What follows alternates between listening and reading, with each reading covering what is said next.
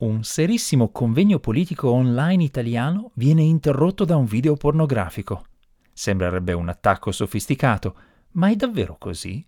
Un sito propone un metodo facile per ritoccare le foto eliminando oggetti e persone indesiderate. Non occorre installare nulla e non serve talento particolare.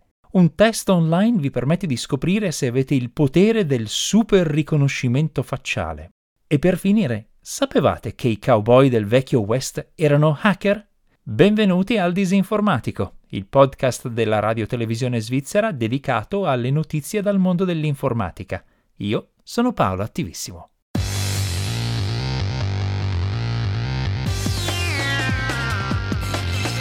Il Disinformatico.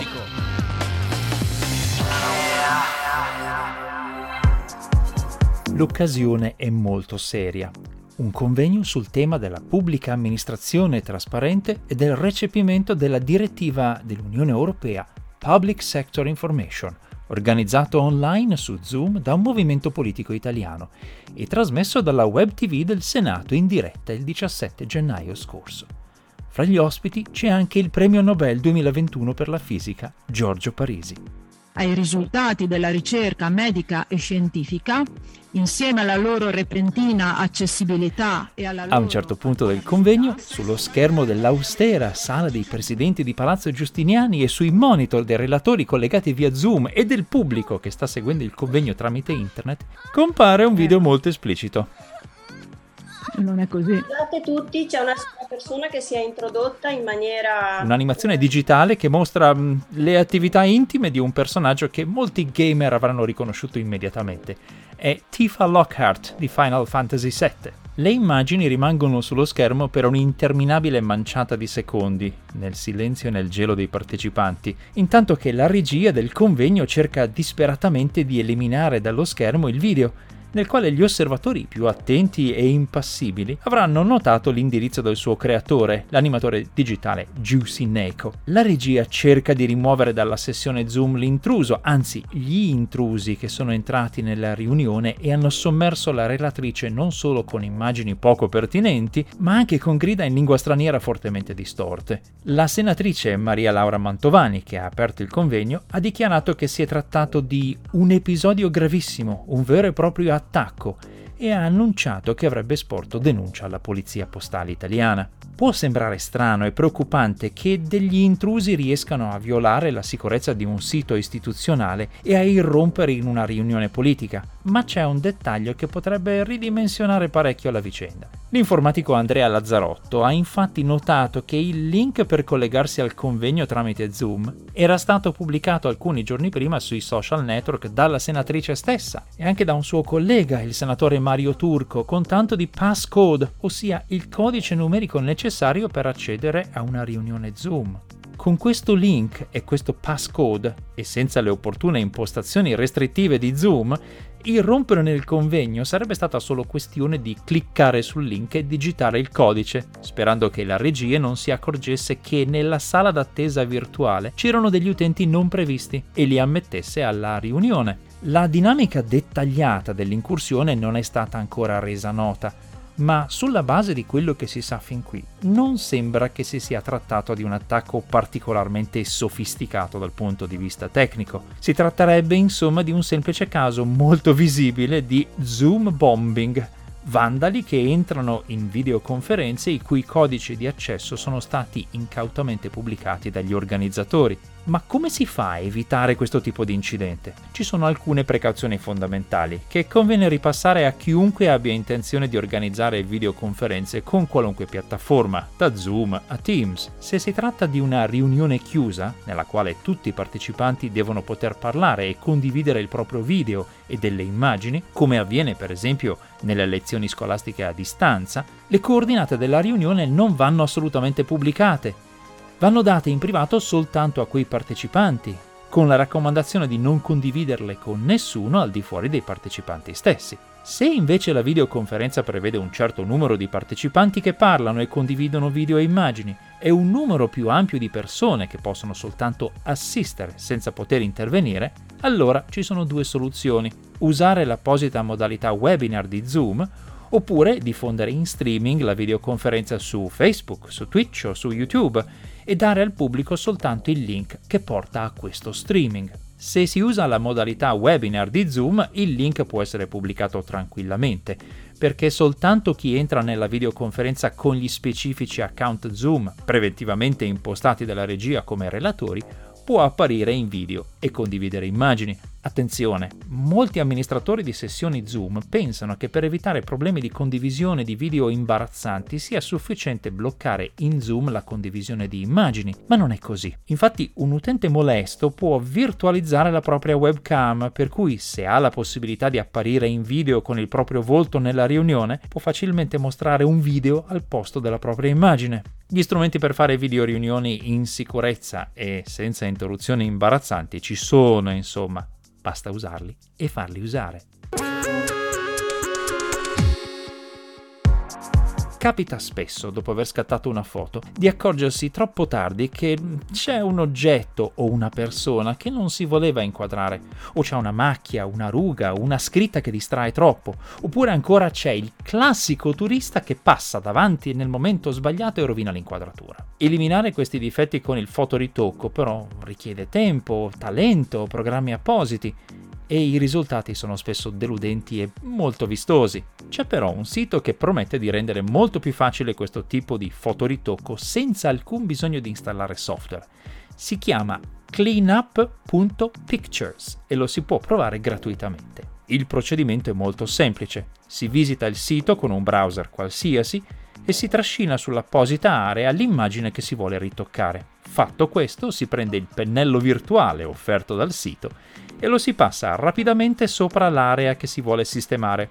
Non c'è bisogno di seguire con precisione dei contorni e anzi conviene pennellare un po' al di fuori dei bordi dell'elemento da eliminare. Per rimuovere una persona da una foto di gruppo, per esempio, bastano davvero pochi secondi, persino a un imbranato come me. La tecnica utilizzata ha un nome complicatissimo, Large Mask in Painting with Fourier Convolutions. I ricercatori che l'hanno sviluppata la chiamano più concisamente Lama e di questo siamo tutti molto grati. In pratica l'in-painting consiste nel ricostruire le zone mancanti di un'immagine, per esempio lo sfondo dietro una persona rimossa, usando gli elementi adiacenti in maniera intelligente. Cancellare un oggetto posato su un tavolo, per esempio, richiede che al posto dell'oggetto venga ricostruita correttamente la trama della superficie del tavolo stesso. Cleanup.pictures si basa su software open source, quindi liberamente ispezionabile, riutilizzabile e modificabile. Lo trovate anche su GitHub. Potete insomma crearvi la vostra copia gratuita oppure usare quella già pronta sul sito omonimo che offre anche una versione a pagamento che produce risultati a maggiore risoluzione. Attenzione però alla riservatezza delle immagini che caricate. Ho contattato i responsabili del sito per sapere se le foto ritoccate vengono inviate al sito stesso o se restano sui nostri computer, visto che c'è un traffico di dati con il sito. Il servizio infatti non funziona offline. Al momento non ho ancora ricevuto risposta. Prudenza quindi e buon divertimento. Non dimentico mai una faccia. Sembra la classica battuta da film di serie B, ma per alcune persone è una realtà.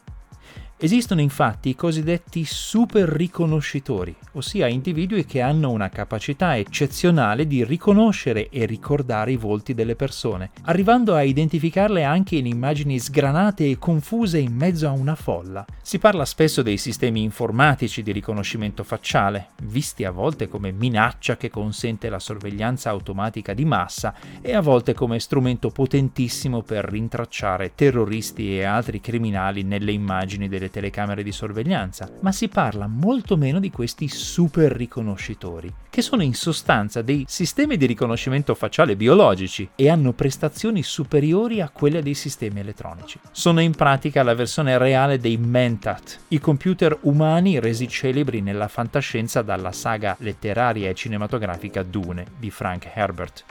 Hi everyone and welcome to my channel. My name is Yenny. Yenny Seo di Melbourne è uno di questi computer umani.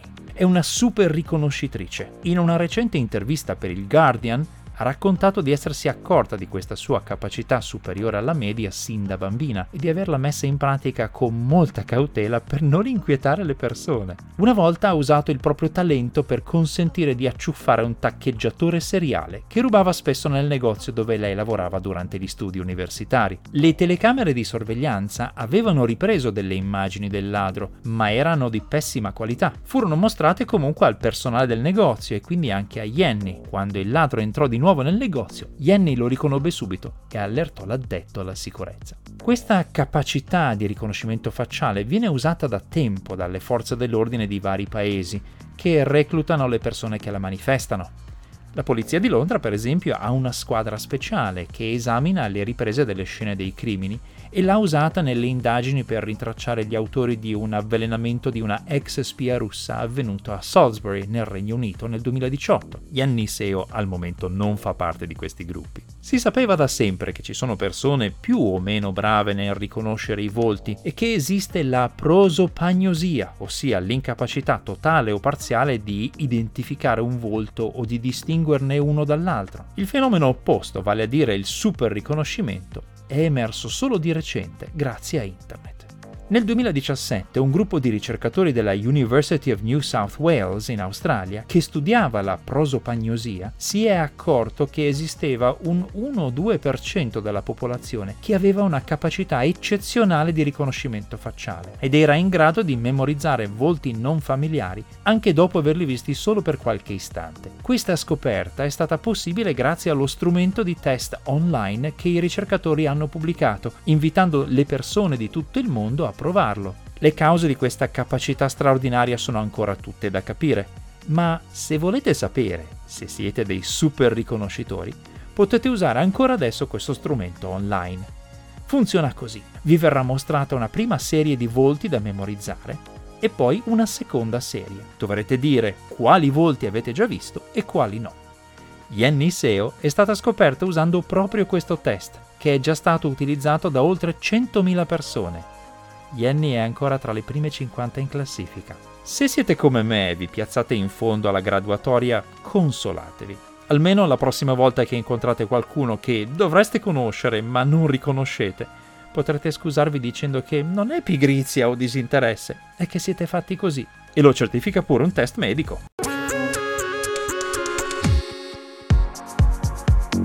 È una scena classica da western. L'eroe si accorge che sta per avvenire una rapina e corre a perdifiato per avvisare lo sceriffo, arrivando appena in tempo. Se invece vedeste un cowboy che corre semplicemente fino al telefono più vicino, restereste probabilmente spiazzati. Ma la realtà storica è questa. Già nel 1890, quindi sul finire dell'era western comunemente intesa, negli Stati Uniti si potevano comprare i telefoni e questi telefoni venivano hackerati dai cowboy per telefonare gratis nelle grandi pianure rurali. Il problema non era procurarsi il telefono, lo si poteva ordinare per posta, ma mancavano i cavi telefonici, che le compagnie come la Bell Telephone installavano soltanto nelle città. Tirare centinaia di chilometri di cavi per servire a una manciata di persone non aveva nessuna convenienza economica. Ma alcuni rancher intraprendenti si resero conto che in realtà i cavi c'erano già, bastava essere un pochino creativi. Le loro enormi proprietà erano infatti delimitate da una nuova tecnologia per quell'epoca, il filo spinato, che è in sostanza un filo metallico in grado di condurre corrente e quindi anche di trasportare un segnale telefonico e di filo spinato ce n'era tanto. Nel periodo di picco, nel West ne veniva posato oltre un milione di chilometri ogni anno.